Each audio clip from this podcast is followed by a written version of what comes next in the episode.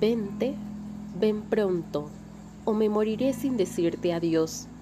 Al fin me consienten que te confiese la verdad. Hace un año que me mata hora por hora esta enfermedad de que la dicha me curó por unos días.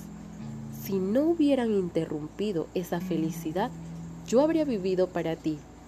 Si vienes, sí, vendrás, porque yo tendré fuerza para resistir hasta que te vea si vienes hallarás solamente una sombra de tu María, pero esa sombra necesita abrazarte antes de desaparecer.